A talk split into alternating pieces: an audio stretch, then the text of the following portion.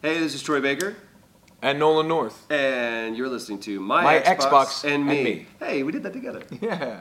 Hello, and welcome to My Xbox and Me, episode 139.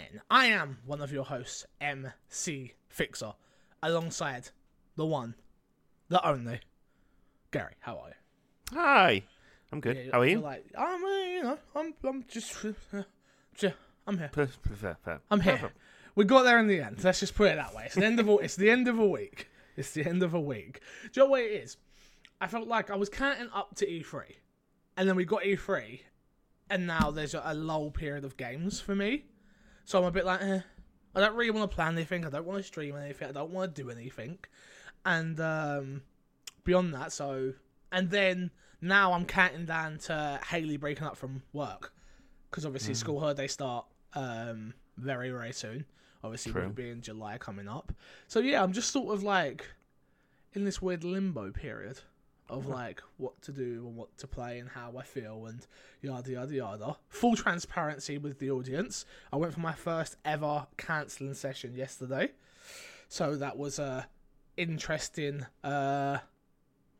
experience. Let's call it that, shall we? Okay. So, yeah, that was that. And then, yeah, just, it's been one of them weeks, I tell you. Been one of them weeks. What about yourself? How you been? Oh, you know me. I'm just surviving, cracking on, doing my usual, plodding along as you do. Yeah, back to like my day job now from being off for E3 and then having a bit of a break afterwards, and it's just like back to the routine, I guess.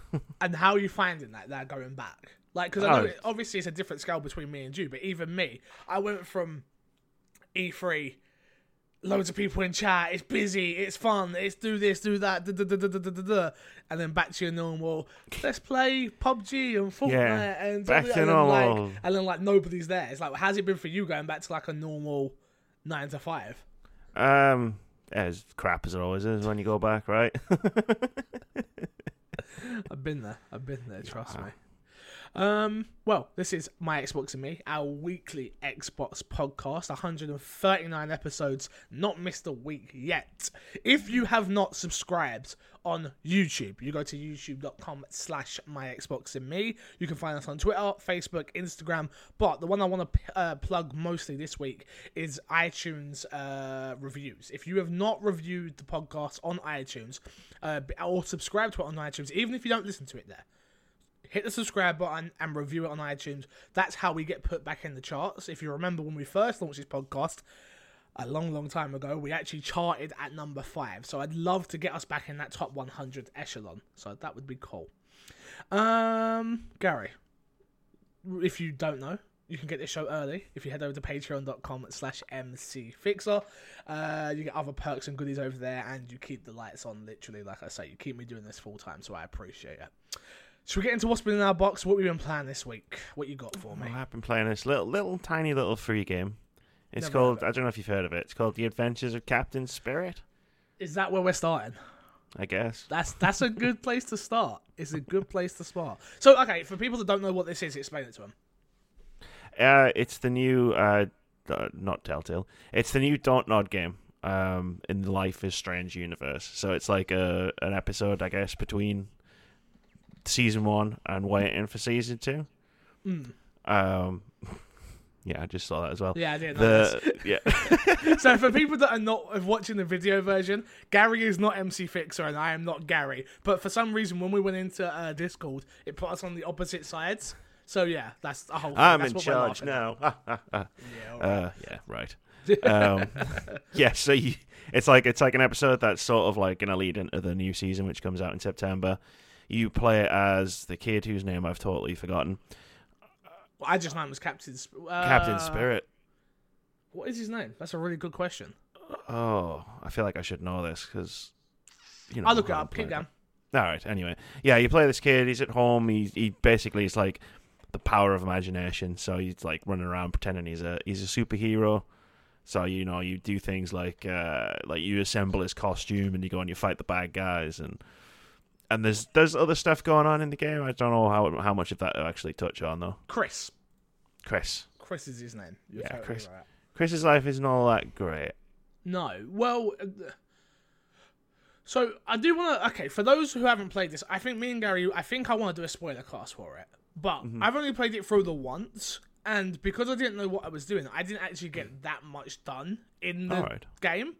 Like, I missed most of the things. I did the very, very basics of what you can do in the game.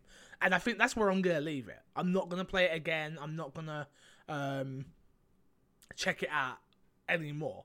Because I know there's more to get in there, but what I played resonated with me so much that I want that to be my experience. I do that with The Walking Dead as well and these type of games. I play it through once, I'm done, and then I might run back quickly to get achievements that I've missed, but that's it. Like, I would not play through Walking Dead Season 1 again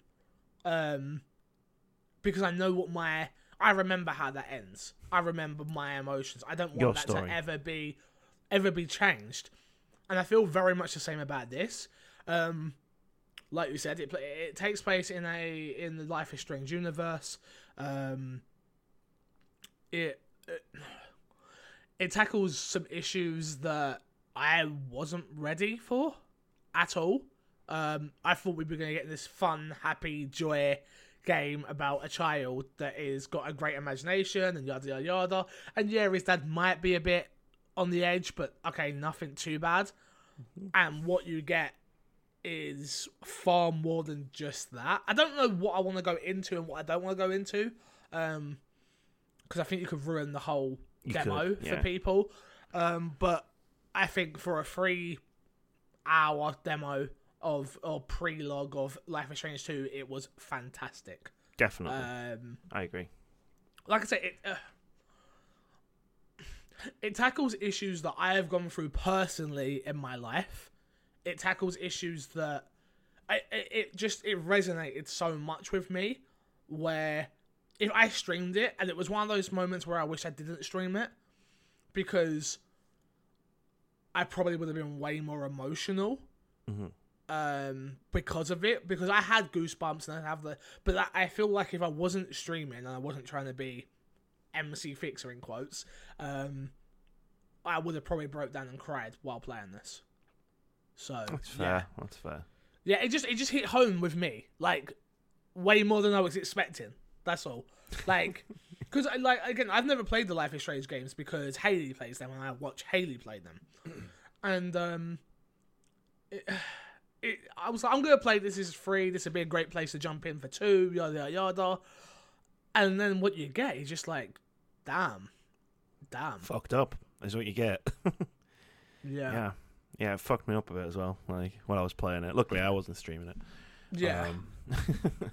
Yeah, like, it's really hard to talk about without spoiling, but... 100%. Chris goes through some things in life that no child should have to experience, but... unfortunately, children experience, and I'm glad. I said after I finished playing it on the stream, I said, this is why video games are the best medium to tell stories in, bar none, in my opinion. You can get a free demo of something that is so enriched with story and emotion that you just don't... I got more out of that tiny demo than I've gotten out of some big budget films. I'm talking $100 million films and stuff, like, that just don't hit home at all. They don't do the right thing, and this does it perfectly for me personally. Yeah, I agree 100%. It also made me realise, like, that I didn't realise before I played this demo that I was definitely ready for more Life is Strange. Like, I'm looking forward to, like, the new game now in a way that I wasn't before. I think it ends in such a way that people are like, well, how are they going to do it? There's still a lot of questions over who we're going to play as, yada, yada, yada. And just having this to, like, a palate cleanser and be like, okay, you've set the tone now of what we're going to be going through. Here we go. For me, it's just perfect. Definitely. Anything else you've been playing? I played more of that game I mentioned last week that I just started playing before we did the podcast, called Wizard of Legend. Any good? Excuse me. Yeah, it's pretty good. It's more or less just sort of your typical dungeon crawling roguelike game. The only real difference between that and a normal dungeon crawling roguelike game is the way the progression works, because instead of getting more powerful as you're going through, you just you unlock more abilities, and you always go in you're always going into the dungeons with a loadout of 4 abilities that, like, different magical spells that do different things, so you different attacks basically. And you always go in with 1 relic, which is like it gives you a boost to something, like say extra damage, or you heal whenever you do a critical hit. And the way you get more powerful, it's quite based on RNG. You basically on every level you find shops, and you collect currency while you're going through each level, and you can buy extra spells, and you can buy extra relics as you're going through. So it's not like you're grinding out to get more powerful. It's just you're going in, you're playing it, you're setting yourself up to your own playstyle, and then like you're hoping for the best when you go in, basically. Okay. It works a lot better than it sounds. It sounds interesting. Doesn't sound like my type of game, unfortunately. But as long as you're having fun, that's all that matters. Oh, it's a very fun game. Cool. Quite difficult. Have you finished it? Yes. So can we accept a review, or? I can try and crack something out. Came out in May, so it was one of those games where I was going back over it to play. While there's time. That makes sense. Yeah, well, but until the tsunami hits us. Until it all just happens. Until everything happens. But right now, we're in this lull period. I feel like, as Xbox game especially, I'm just like... it's pretty weird. Like, there's like a game a month, maybe. And then like in between, it's like, well, what do you fill your time with? Like, yeah, exactly. I played some Resident Evil 4. Went back to that. I was checking over the achievements, and there's only a few that I needed. I got to do it on the hardest difficulty for 150G. Unlock all the costumes, which I thought I had. So I went through, and like, obviously, you want to put, if you've ever played Resident Evil 4, you want to put Ashley in the medieval suit so she doesn't die all the time on professional. And I thought I did that, but apparently I hadn't unlocked it. So now I've got to play through all of Ada's story to get that costume, and I'm like, I don't want to do that. Yeah, I remember that being a super useful costume. So it's like, so I've got to do that now, which I'm annoyed about, but yeah, that. What else have I been playing? I've been playing a lot of Fortnite. I've noticed. On Twitch, yeah. Yeah, I've been playing a lot of Fortnite. A bit for fun, a bit for work type situation, but for me, it's more a case of I am bored of PUBG. And PUBG, I get you. PUBG, to me, now is no longer fun, which is crazy. If you would have said that to me a year ago, I would have been like, yeah, all right, mate. Like, I'm going to play PUBG until it's done. Like, until sort of the end of time. Yeah. But now I'm just... It just doesn't have that same feeling to it at the moment for me, PUBG. I play it, and I play one game, I play 2 games, and then I'm pretty much done. I'm like, I'm okay. The same with Fortnite, honestly, but I can grind out Fortnite a little bit more because I feel like I'm getting better and getting better and getting better and getting better. I'm learning to build slowly. I'm getting there. And there's just more to the game than PUBG, which is like, PUBG is like, okay, look for level 3, look for level 3, look for level 3. I've got all this great stuff. Oh, I'm dead. Where... Fortnite's similar. Is look for the blue, look for the blue, look for the purple, look for the yellow, whatever, guns. And then, let's go get all this material so when we do come up in a battle to build and stuff like that. It's we know what the game is. It's just for me, just for some reason, it's just now I'm playing that more than I am PUBG. I think I'm super burnt out on Battle Royales, honestly. My fingers are crossed that Call of Duty is going to be good. Their Battle Royale, honestly. Yeah. Like a AAA version of Battle Royale, Call of Duty Battle Royale could be super fun. Oh, it could be awesome. Like, it could be so cool. It could also be trash. It could also not be. Yeah, 100%. But luckily, we're going to have lots of Battle Royales to choose from soon, so... Well, what have we got? Call of Duty, Realm Royale's coming to Xbox. Battlefield. Battlefield. Battlefield, I think, you're not going to see until God knows how long, honestly. Because of that whole EA debacle, I don't think we're seeing that. No way, anytime soon. Personally, that was attacked on. Oh, and we're doing that too. Like, okay, cool. See Battlefield Royale. That was like the first thing that got announced at E3 as well. So, yeah. There's a couple other interesting indie-ish ones as well. Go on. Isles of the Nine or Islands of the Nine. Oh, I've heard some good buzz around PC. That. Yeah, it's on PC at the moment. Yeah. But have you played Darwin Project since it came out? Oh, have I played it since? No. Well, it's free to play now, isn't it? It's going free to play on Xbox in July. Yeah, and it just, again, it just doesn't have the legs. It should have been free. Excuse me. It should have been free to play from the start. Number one, it should have been. And then it just didn't have what I wanted. Like, it's fun. It was a good game. It was fun, but it just, in the end, it just didn't come together of what I wanted, unfortunately. So, yeah. I think that's it for me. Anything else you played, or are we good? No, we're good. Well, let's move straight into the topic of the show this week, Gary, shall we? Let's do it. Topic of the show this week is Telltale are reportedly finally ditching its old engine. About time. After dozens of series and countless of episodes, Telltale is finally set to replace its aging game engine. This is according to a new Variety report, which confirms earlier that the rumblings of Telltale moving away from its own engine, increasingly rickety Telltale tools in favour for the widely used Unity engine. So, what we know so far, Gary, from this is...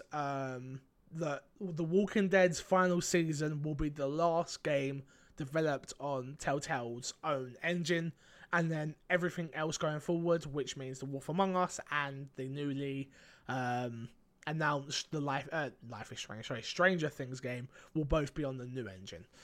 The reason I've said I've put it as a topic of the show anyway is because do you feel like it's a little bit too late? Yeah, definitely. Because I feel like they lost all of their goodwill with us. Yeah, you probably... I mean, I don't know if they've lost all of their goodwill while they've still got The Walking Dead going, but they're definitely not at the height of their popularity. Like, they needed to do this when they were releasing, like, a new episode of something every month, or when, like, back in the day when we were getting Guardians and Batman and Walking Dead and this and that, like. Well, from what I understand, I played the first episode of Batman. I wasn't feeling it personally, but I'm not a huge Batman fan anyway, so that doesn't surprise people. He's fine. So that did nothing for me. Guardians I didn't play. I played the first episode, didn't feel it. Season 1 and 2 of Walking Dead is fabulous. Season 3. Average. Didn't play Game of Thrones. What else am I missing? Minecraft. I watched Hayley play the first episode. Didn't feel it. Where else? I think I'm missing something. Yes. I'm missing something. It does feel like there's something else. There's something I'm missing that I'm not thinking of. The Wolf Among Us. And The Wolf Among Us was fantastic. So from me, they've had 3 good seasons. And even in those 3 good seasons, the engine has been diabolical. Oh, definitely. Like, for years now.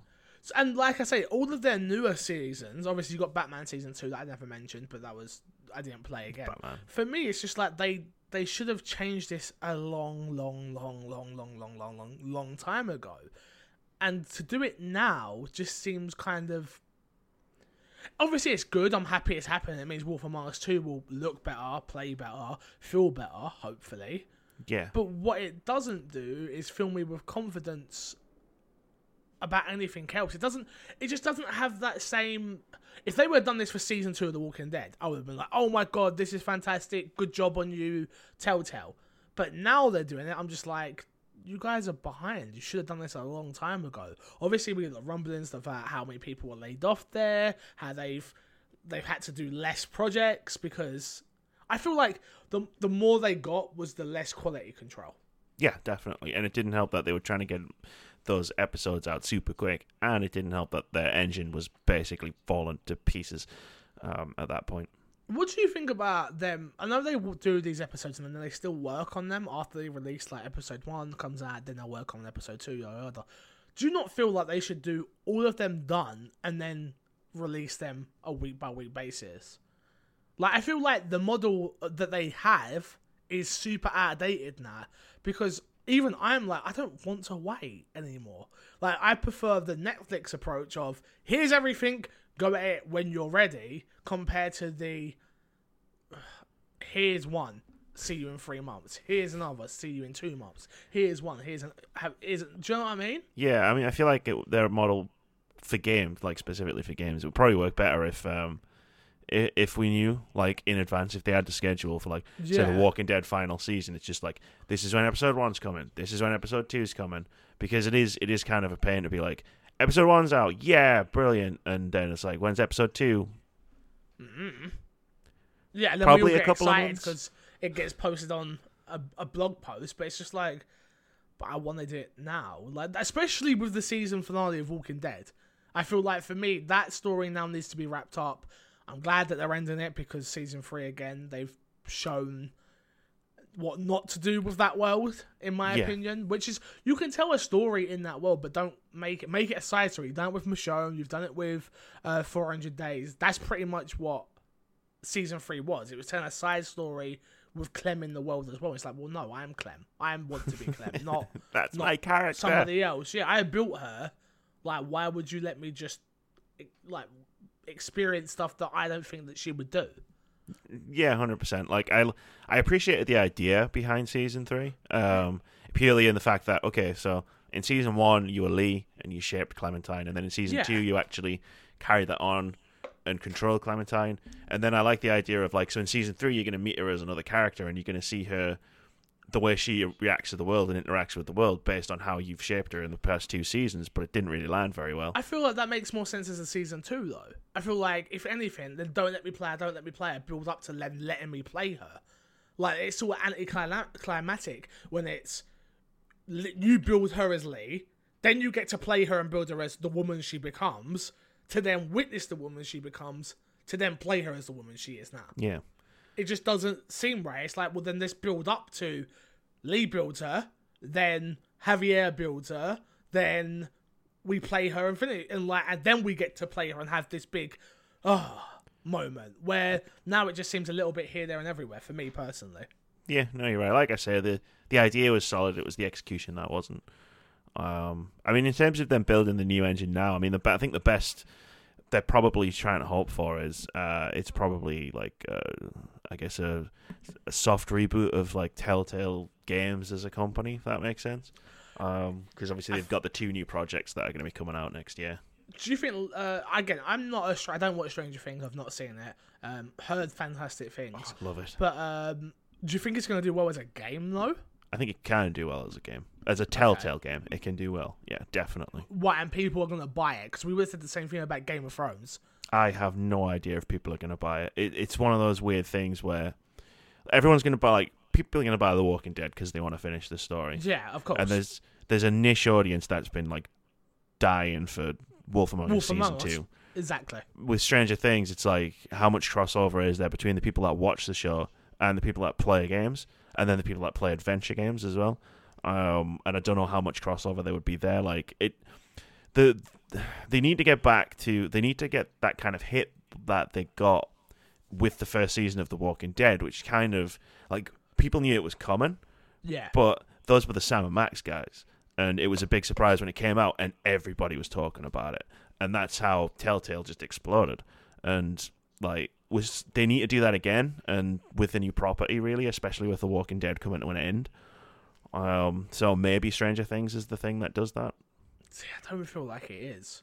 I am a fan of Telltales, like I've said. I think they've had some hit and misses, but for me, it's like, okay, I totally get Wolf Among Us. That's like, okay, let's cater to our hardcore audience, which I'll be picking that up day one. Same. It's phenomenal.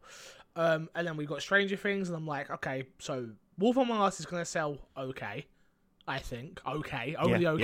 Yeah, okay, yeah.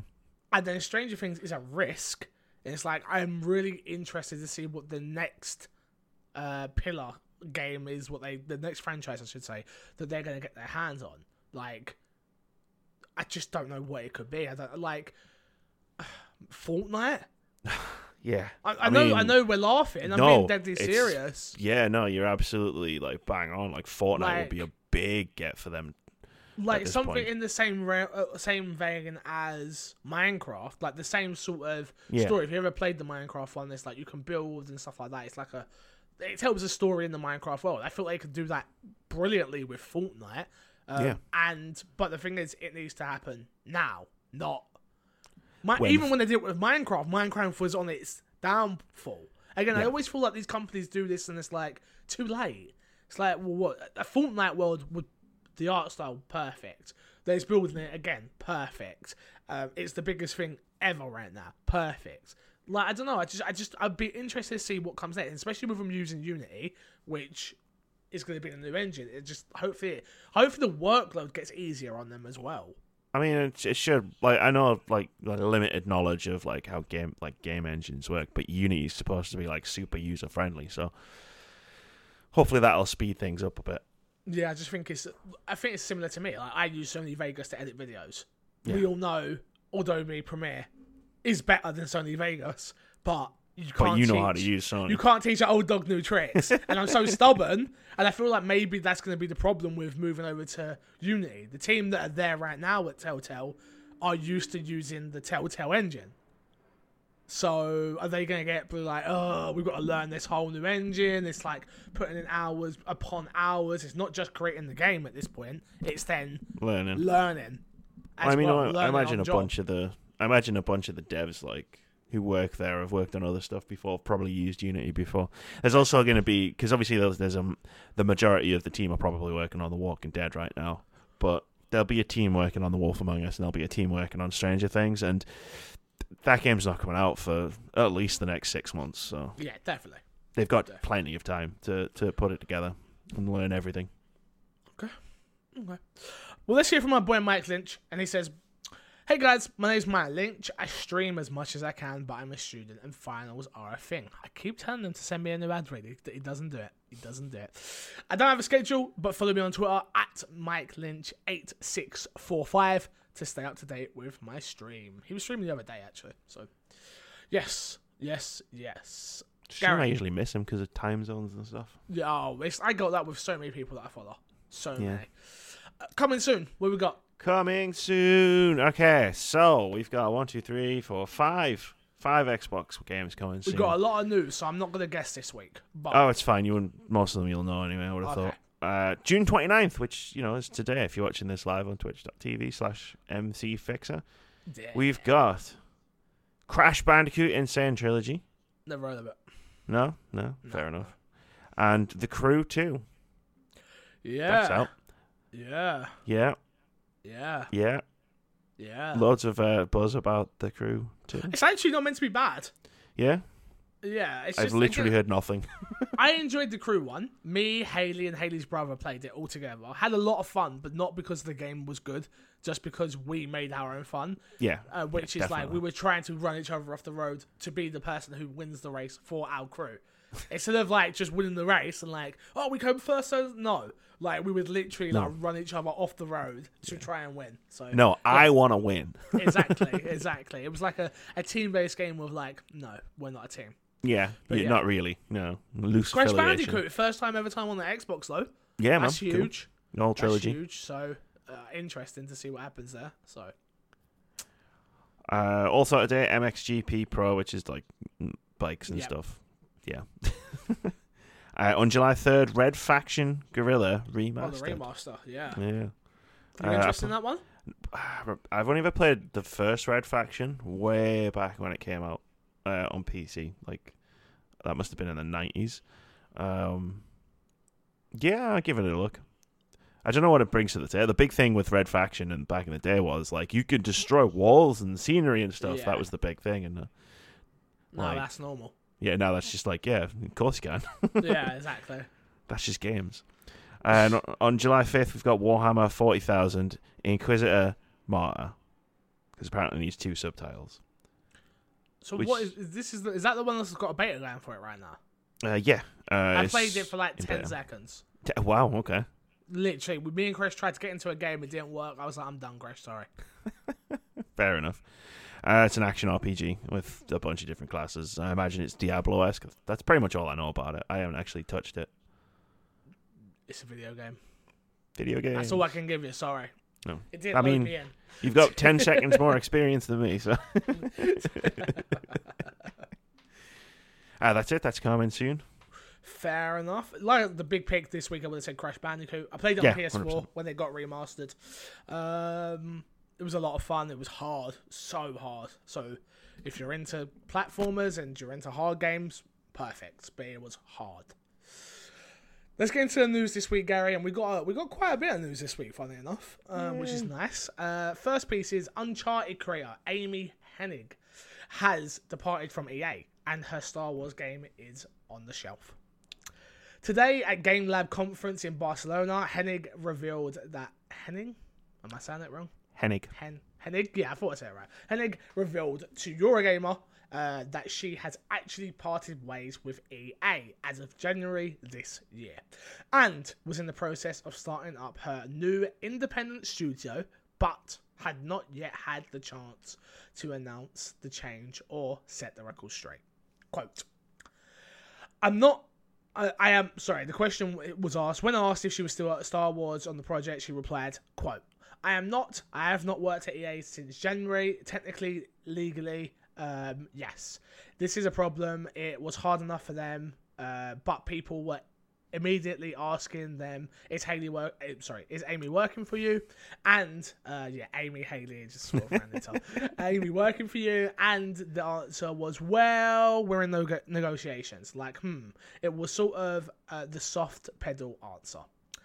I haven't been in, but look, I get along with all those people, and I could even consider on the exec team friends. But it made it awkward because it was like, I never got a chance to announce that I'm not at EA, so I just needed to pull off that Band-Aid at some point, but also had nothing to announce. It makes it sound like I just went home, but I'm doing all this stuff, working on all kinds of things.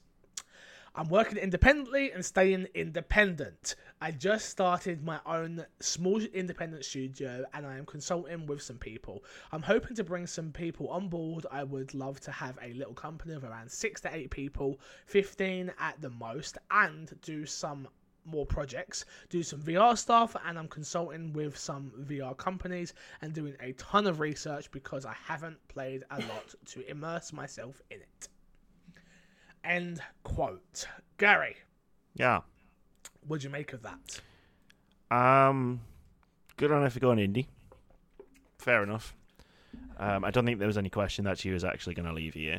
Like, what was she going to do at EA if she wasn't doing this big single-player linear-based Star Wars game? Like, she's going to write the next fucking Battlefield. Yeah, no, not going to. No. So, yeah, none of that's really a surprise. The stuff about the Star Wars game being on the shelf isn't really a surprise because they wanted to pivot it into this like live service, open world thing. Yeah. By the guys who make the sports games. Vancouver. Yeah. That doesn't worry me. I mean, that doesn't... Personally. Like, game developers are game developers. That doesn't worry me personally. I'll be honest with you. The big takeaway here is obviously that she's gone independent and she's staying independent. Yeah.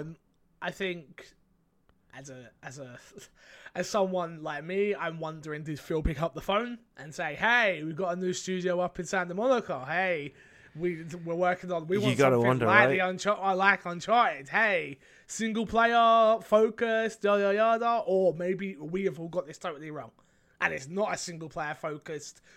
Double, triple, triple A company that we was expecting. I hope it is. But it's an interesting one, isn't it? It sounds like Amy just got burned on by EA. I think it was. She had we don't know the full extent of the story at Naughty Dog or how it ended, to then go to EA and get shelved, to be like, do you know what? I've made my money.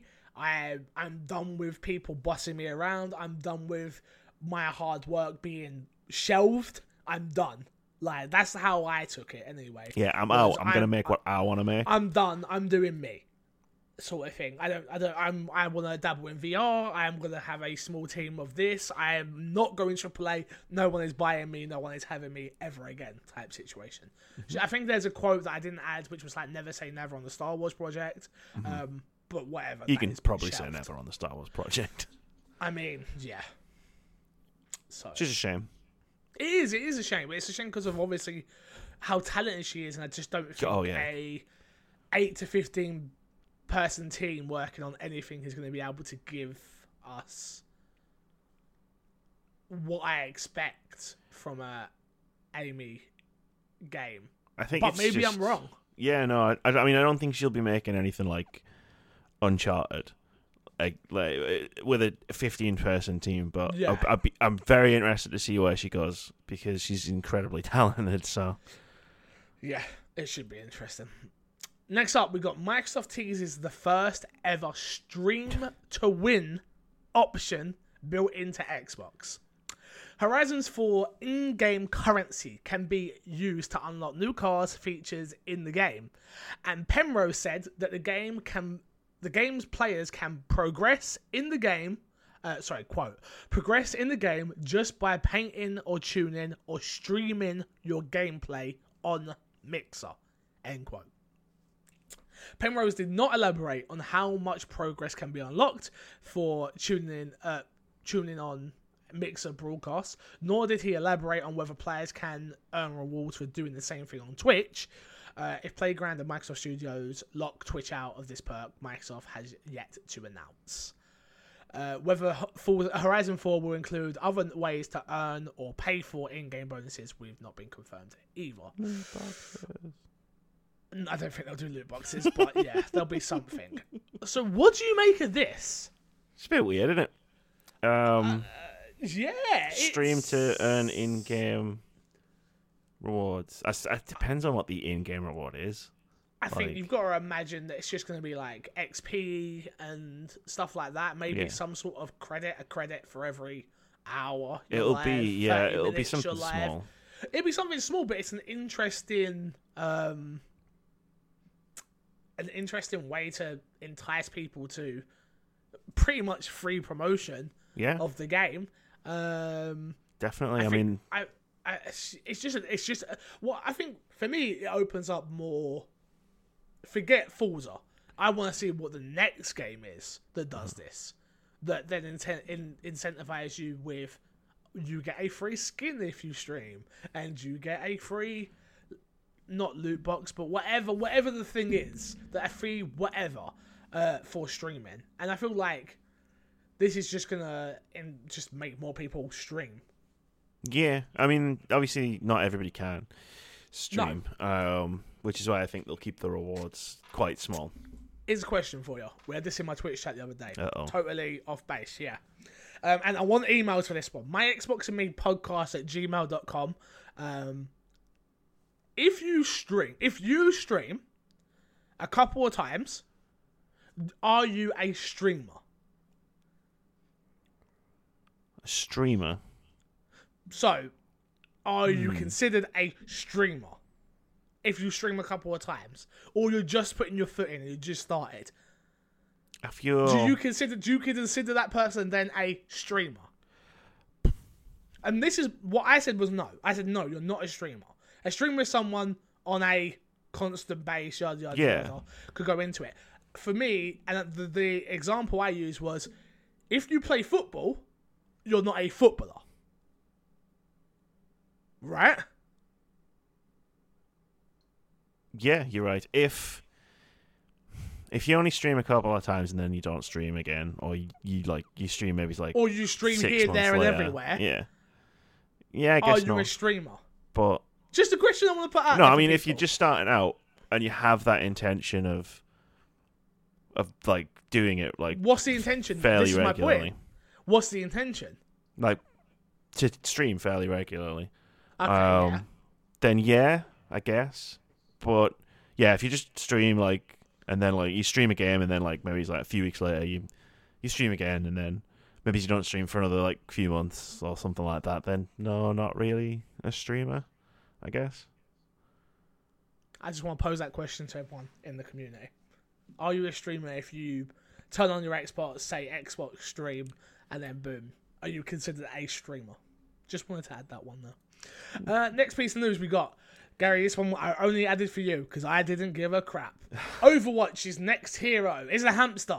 Woo. Blizzard has seemingly unveiled, is it Hammond? Hammond. Hammond, its latest Overwatch hero. Hammond is a hamster in a mech suit. A video has been teased. A teaser video has been posted on Overwatch's official Twitter account. Shows Hammond rolling in wearing a hulking metal suit. Literally metal rolling. Suit, literally. He rolls. Rolling. To gain speed. They released him on the PTR on PC. So I'm looking forward to getting a chance to play him on Xbox. He's a tank. So. I mean. That's my jam. Okay, cool. If it ain't Junkrat, who really cares? Well, me, I'm a tank. I can't tank with Junkrat. I mean, that's your problem. Next up, we got the patch notes for Sea of Thieves. We've got Gunpowder, Skeleton Events. We've got Explosive Focus, Fusions, Rat something. Doubloons. Thank you. Doubloons. Rat cosmetics, leather, letters of recommendations, rat titles, legendary things. It's just there's a ton of stuff going on Sea of Thieves right now. There's too much to even talk about. Like I always put these patch notes in because I want to tell people that the Sea of Thieves 1.1.4 is out, but there's just so much. It's like there's UI fixes, there's a ton of fixes to the Hunger and Deep. There's so much. So if you want to see the full patch notes, go to Rare's or Sea of Thieves blog post. But yeah, there's been fixes to your Sea of Thieves game. If you're still playing Sea of Thieves, let me know. My Xbox and Me podcast at gmail.com. I'd love to know who's actually still playing this, because I haven't picked it up since the first 2 days. Not me. I knew you wouldn't. Remember when I told you wouldn't play it? Remember? I remember agreeing with you. I'm going to play it. No, that's bullshit. Someone needs to go back and check that. That's bullshit. He was like, no, I'm going to carry on playing it. Me and my friends, we're going to play it every now and then. Yada, yada, yada, yada. I'm going to stream it. Yada, yada, yada. I remember not playing as much of the beta right before it came out as you, so I wasn't as burned out as you the first time we talked about it. No, bullshit. Don't try to use that on me. I only played the beta a little bit. Don't try it. Or like something like that. Bro. Basically, the first time we talked about it, I wasn't as burned out on it as you were. Whatever. Because I was a realist. I knew this game had nothing in it. And everyone else wanted to pretend that puking on people was fun. It was fun. I was puking in my friend's face. It was great. I'm not going to deny the fun that I had when I played that game, but... Sure. Whatever. Let's talk about a game that is fun. Left 4 Dead. Left 4 Dead creators working on an unannounced title in a globally known franchise. Left 4 Dead fans long awaited a third game. Doesn't look any closer to being over today. But Turtle Rock Studios says the developer that created the series and went on to make Evolve, rest in peace, is apparently working on a globally known game franchise. As first noticed today by a Reset Era user, Turtle Rock is hiring a senior-level designer to work on an unannounced AAA title. Turtle Rock has yet to officially reveal the AAA title in question, but the job posting is looking for someone who can create fun encounters and awesome level layouts. Game industry is so cool. Imagine your job is just like, yo, your job? Make fun encounters. Make it happen. Make it fun. Make it 25% more fun. Come on. You can do it, Bob. More fun. Thank you, Bob. Thanks for making that happen. So, yeah, obviously, Left 4 Dead creators making a new game moving on from Evolve. Yes. I was wondering what they were up to. Which is obviously a big one. Yeah, because that was a while ago now. It came, it saw, it died. It did. It didn't conquer. Which is a shame, because playing that game at shows was fun. Yeah, 100%. Like, it was fun. I can't deny that it was fun. But, you know. Yeah, I remember playing it at EGX and having a ton of fun with it. It happens. State of Decay 2 is getting an Independence Pack DLC to celebrate. State of Decay 2 has announced that it's at 3 million players and will be releasing this pack of DLC. State of Decay 2 is celebrating a new milestone of players, which, like I just said, 3 million, with a new DLC pack available for players on PC and Xbox. Microsoft revealed today that after surprising 3 million players, Undead Labs has released the Independence Pack DLC, which costs $5, includes new weapons, vehicle suppliers, and fireworks. The pack is available on Xbox One, PC, and includes zombies dressed up in American Revolution garb, allowing for Microsoft allowing for what Microsoft describes as history that can be blown up with fireworks. The full content includes a pyro hawk and some other stuff that you can go and check out. Gary, played much of State of Decay 2 since launch? No, me either. No.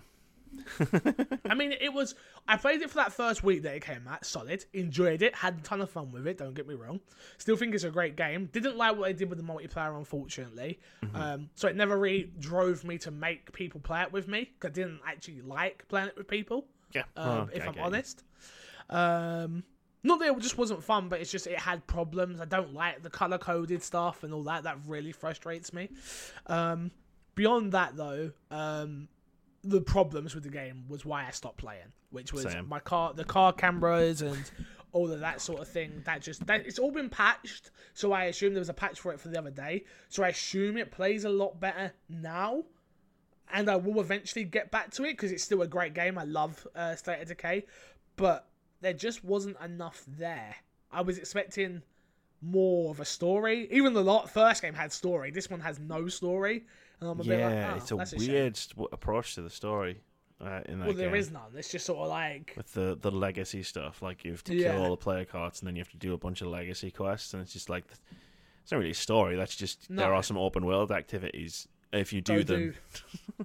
Yeah, the story will eventually end. The story will end. Yeah, so just a weird one for me. Also, for a limited time, players can play a 3-10 hour free trial of Unravel 2 and experience the first 2 levels of the game.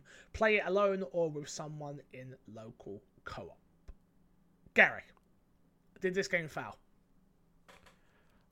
I don't think it was a smart idea to launch it the way they did. E3.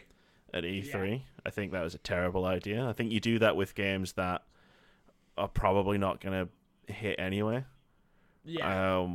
I feel like with a game like Unravel 2, they should have probably had some lead up to it, some PR lead up, some marketing lead up, maybe something, because there was a ton of previews and there was a ton of reviews, but they were all coming out at the same time as those 50 news stories because E3 was still happening. Yeah. Did it fail? It's quite probable that it did, just purely because of the way they released it. So who do we blame here? Is that EA? That's EA's choice, right? It's EA's choice, like, oh, we're going to release your game at E3. Guess. I guess it was them who decided. They're the publisher, right? So they must have decided the release date. So I guess that's who we blame. It's a shame as well. It's a really, really good game. Solid improvement over the first one as well, which was already a good game. Interesting. That pretty much means it's not interesting. Showtime announces a new Halo TV series and details. Woo. Before we get into this, Mr. Moody has told me that one of the games that we play in the month of July, oh dear God, is going to be Halo 5. Okay. Because he supports at a certain level on Patreon, so he gets to pick 2 games that he plays that I play a month. I'm worried. Why does he do this? Like, I don't understand. He only picks. So, did I forget to mention? I forgot to mention I played Mass Effect. Yeah, no, you did. So I played Mass Effect Andromeda for the first time. I actually didn't think it was as bad. It's not that bad. I actually had a little bit of fun with it. If I'm honest with you. Now, am I going to go back and finish it? Probably not. The one thing I dislike about that game, and I've never played a Mass Effect properly before, but that's the most I've ever spent time with a Mass Effect game, 3 hours. It's a lot of mundane missions. Like that mission where you just have to go and scan the boxes for the dude who's trying to get set up the girl, and then the girl's trying to set him up, and then we find out it's another dude, and I'm like, this wasn't fun. Mass Effect has that problem. Yeah, that just wasn't fun. Especially Andromeda, because like with a game like Mass Effect 2, which is probably the best one, easily. There's not a whole lot of side content, like side quest stuff. Like there's the main story, and then there's the loyalty missions, and they're all like massively like well fleshed out. But whenever they've tried to do side content in a Mass Effect game, it's never really like been that great. And Andromeda just kind of compounded that problem by having these huge open world exploration places you can explore, and then it's like there's not really that much you can do in them that's like very fun. But yeah, nonetheless, I was actually interested in the story. The story is actually pretty cool. I actually quite enjoyed the fact that I'm now the Pathfinder, and I don't. Again, no spoilers. Maybe I'll finally get to it at the end. Maybe one day. Hey, but yeah, I had fun. I mean, if you're having fun with it, don't just pick Mass Effect. I'll just pick Mass Effect. Don't do it. Don't do it. Just do the main story stuff. Back to Halo. Showtime has announced the new Halo TV series, and here's the details. Today we announced that we are working with some incredible talent to bring you an epic new story experience set in the Halo universe. The Halo TV series Showtime brings its powerful legacy of experience in building stories for premium cable, and together with Amblin TV television and legendary storyteller Steven Spielberg has been a gracious partner in helping put together the right creative team to bring Halo to television. We are thrilled to have the experience of a showrunner, Carl Kennan from Lone Star, and blockbuster director Rupert Wyatt from Rise of the Planet of the Apes on board, both whom bring their own flavour of vision, intelligence and voice to Halo. We couldn't have asked for a stronger or more passionate team to collaborate with.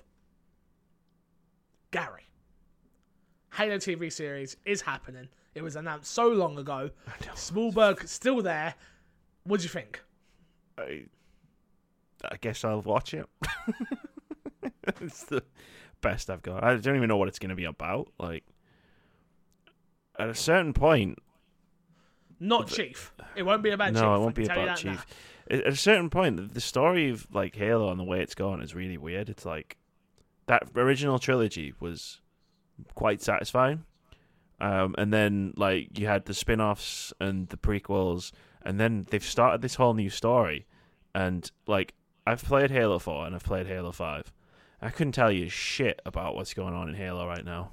But I'll be honest with you, I've played Halo 1, and I couldn't tell you shit what happened in that first game. I finished that first game and just didn't... I was like, no. I get the people that love it. Good for you guys.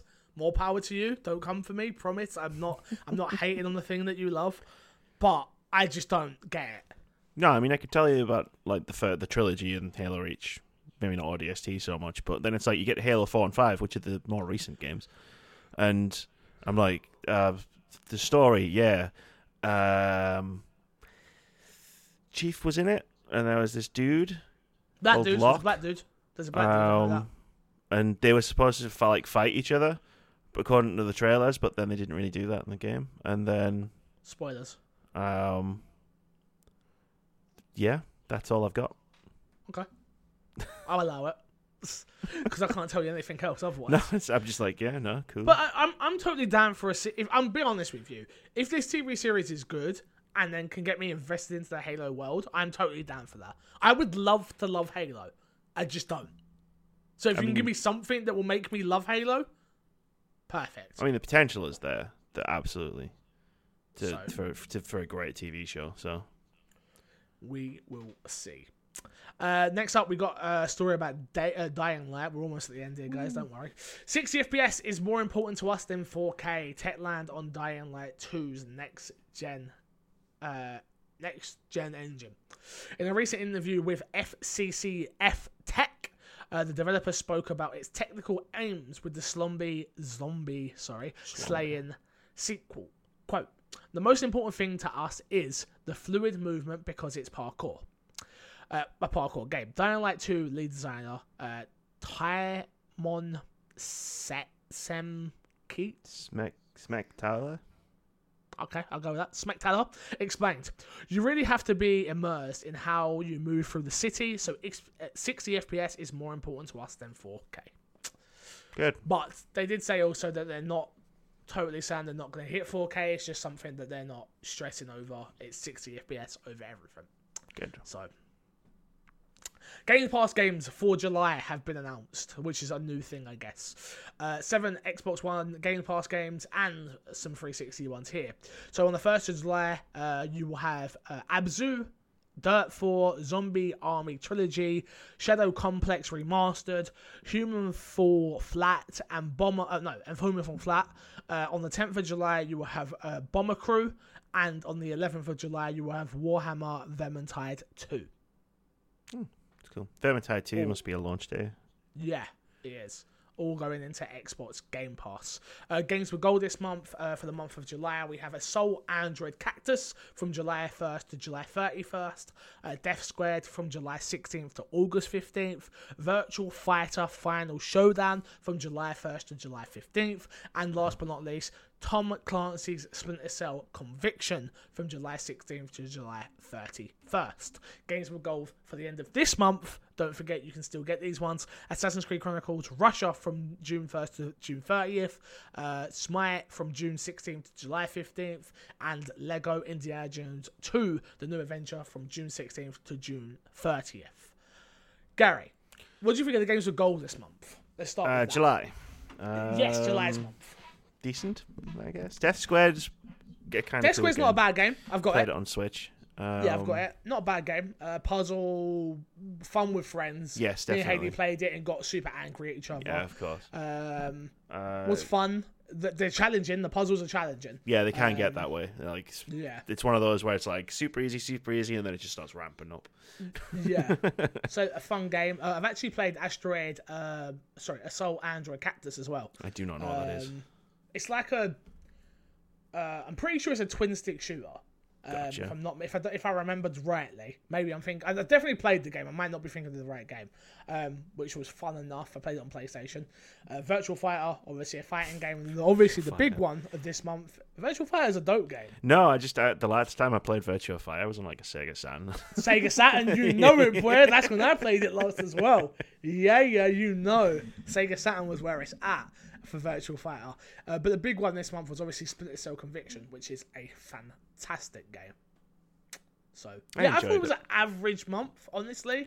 Maybe because I've played all of these games. Them. Yeah, but I don't know. Can't just cater to MC Fixer, am I right? Well, you could. I mean, I'd like you to, but it doesn't always happen. Alright, Fix is sack time. My Xbox and Me podcast at gmail.com. Gary, you want to hear some emails from some people? We've actually got some emails this week. We haven't got any. No, I'm joking, we do. Fixer and the Beast from the Northeast. E3 was amazing. I hope you both caught up on some well-earned rest, maybe had a Nando's and watch movies to relax. My question is, what did you expect to see that wasn't at E3? I expected to see an Elite 2.0 controller and movie/TV streaming service from Microsoft. I understand why they didn't show anything like this, as it would distract from the E3 message, which I believe was, what do you want? Games! What are we shipping? A mega fuck ton of games. From Matt. Gamer tag little LIL space SMII. Gary, what didn't we get at E3 that you was expecting? I mean, all of my predictions. I mean, yeah, we didn't go back over the predictions. We was meant to, and just sort of life just sort of caught up on me. I didn't get it in. Maybe we'll figure that out. Except the Silent Hill one. That was not a serious prediction. But still, prediction's a prediction. You used it. The things like the JRPG and the Xbox Elite Controller 2.0 Avatar games. But I can see why they went in the direction that they went in. 50 new games, or 50 games, yeah, sure. I mean, I truly thought we would get, I don't think I even predicted it, but I thought we would get more talking, honestly, about services and about stuff like that, and we didn't. I thought that we would get, I know it's hard, but I thought we would get to see Fable. We know it. We pretty much know it's happening. Playground are working on something. We know. Maybe it's not Fable, but we're pretty sure it is. I thought we would see that. I think now looking back on the 5 studios, apart from Ninja Theory, the rest of those were pretty safe guesses, because we already knew they were doing a studio up in Santa Monica because that got leaked. We knew that Playground were working on a first-party IP, so that made sense. Undead Labs, again, if they didn't want to stay independent, it just, those all made sense. Mm-hmm. I thought we would see more exclusives, if I'm honest. Like we, as much as we saw 15 exclusives or launching first exclusives and all that shit, I mean, like, exclusive exclusives, we didn't see that many, which is the whole argument about who won E3. I said in a video that I put up on my YouTube channel, youtube.com/MCFixer, that I felt like Xbox won E3 because they told the better story of the two. And that's because they had a better story to tell, which was, we are out of the game. If they didn't do something big at this E3, they were done, in my opinion. They were going to be in trouble. And they did. So, I mean, I expected a lot, and I got a lot of what I was expecting. They showed games. I just wish I was expecting more exclusive games, if I'm honest. Yeah, so I think the exclusive games are going to come. It's just one of those things where games take time to make.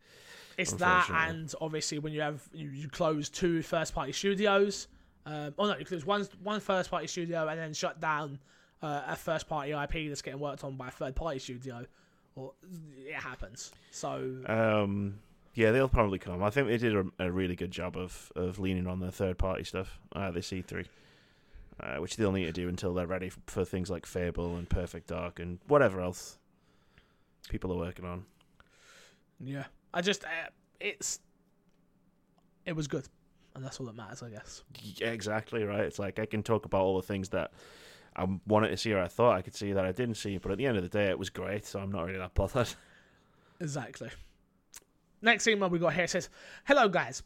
We talked about this on our podcast, Arsenal X." Just throwing that. He just wants that promotion. Look, I respect it. I respect it. I make sure I do that from now on. As well as my thoughts on this. Which is, he's referring to, I read this email, he's referring to when we spoke about the VR coming to Xbox on last week's episode. Okay. Phil Spencer talked with Giant Bomb about the future of what their target is and what want to get games running at the best graphics and the best frame rate. And I feel like jumping into VR on console would kind of be a step backwards in that department. I think when it is possible for consoles to run VR in a high frame rate, they might think about it. It's said that for VR to truly look good and not make people get sickly easily, it needs to have a seamless frame rate, and a sweet spot is 120 FPS. That being said, consoles just isn't there yet. I think if Microsoft jump into VR, they want to be able to have, like, you guys want, and just not experiences. I'm bummed because I was looking forward to having VR on Xbox, but at the same time, after experience PSVR, I enjoyed it, but it wasn't great with some games, and it did make me feel sick because it was too choppy at times. So in all, I'm fine with them waiting till it's easier to do on consoles at a higher frame rate. Love the show. Keep up the good work. Jesse on Twitter at @sub_humanist. Thank you very much for the email. Appreciate it. Yeah, I watched that same interview where Phil spoke about wanting to deliver the most powerful games, etc., etc. I don't think it really has anything to do with that. Personally, I think it's just a pure fact of they weren't going to make enough money from it, and they weren't going to put enough resources into it to warrant it happening. Yeah, it's like Microsoft is a rich company, but their Xbox division only has a finite amount of resources, and right now it's like, where do you put those resources? Where do you put them in? VR studios. You put them in studios because you don't have games, and then once you've got a ton of studios, and maybe you've got some, maybe then you're looking to doing the VR thing.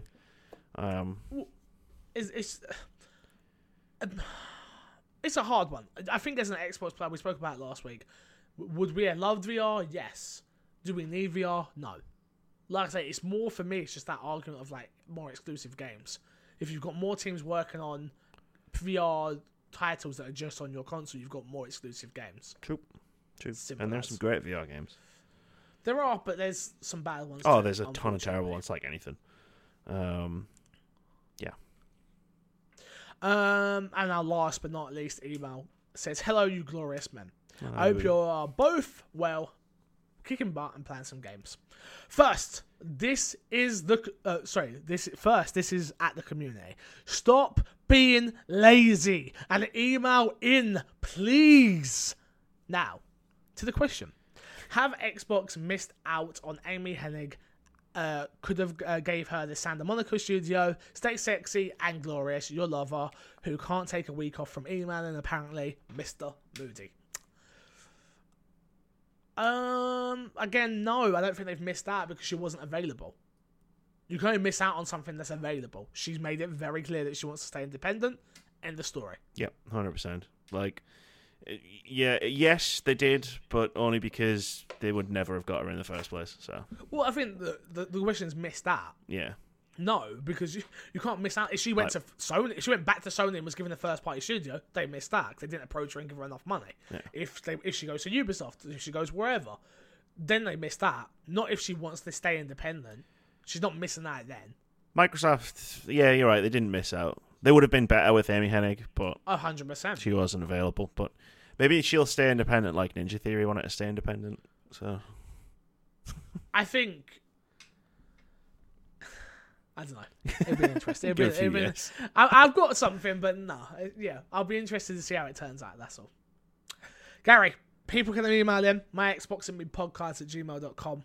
That's where you can fill out Fixer Sat. Keep them coming. I want to hear from those people we don't hear from. They're the ones I really want to hear from. Well, what you think? I had some great feedback from some people about Snowbite Mike, so thank you for that. I appreciate it.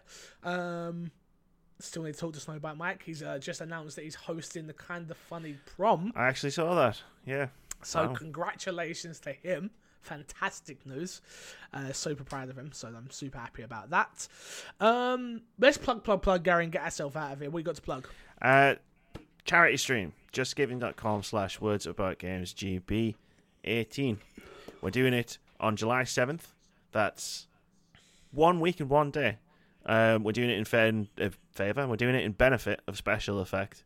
If you don't know who they are, they're the guys who make custom controllers and interfaces for disabled people so they can play games and use technology. They also helped make design the Xbox One adaptive controller.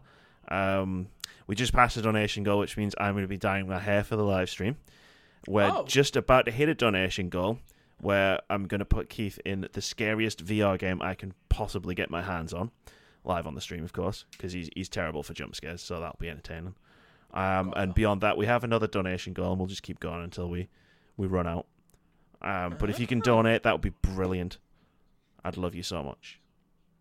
So what you're saying is if you don't donate, he doesn't love you. I didn't say that, but if you want to say that, then... I mean, I'm just putting it out there. Then that's... Yeah, I mean, if you want to interpret it that way, then... I'm just putting it out there. Yeah. That's all I'm doing. Don't shoot the messenger. I'm just putting it out there. I'm saying no. From myself, July is my birthday month, so birthday stream is happening again this month unless something comes up, because I might be going away for my birthday this year. Some stuff's happened, so we'll see. But as far as I'm aware, the only thing I really want to plug is my birthday stream. I do it every year. I get super drunk, like passed out drunk every year. 2 years in a row we've had Greg Miller. I am hoping we can get Greg Miller on to play some games this year, which would be dope. But we'll see if we can actually make that happen. So, yeah, July 20th, book it off, be there. I'm thinking about, even if I do it, I might do a 24-hour live stream. Holy shit. That'd so awesome. It would mean less drinking. I was going to say, you're not going to be drunk for 24 hours, are you? No. But, so the idea I was thinking is maybe I just stream from, 7 in the morning until the night time, and then I start drinking from about 7 onwards, and see how far we get till I pass out. 7 till 7 sober.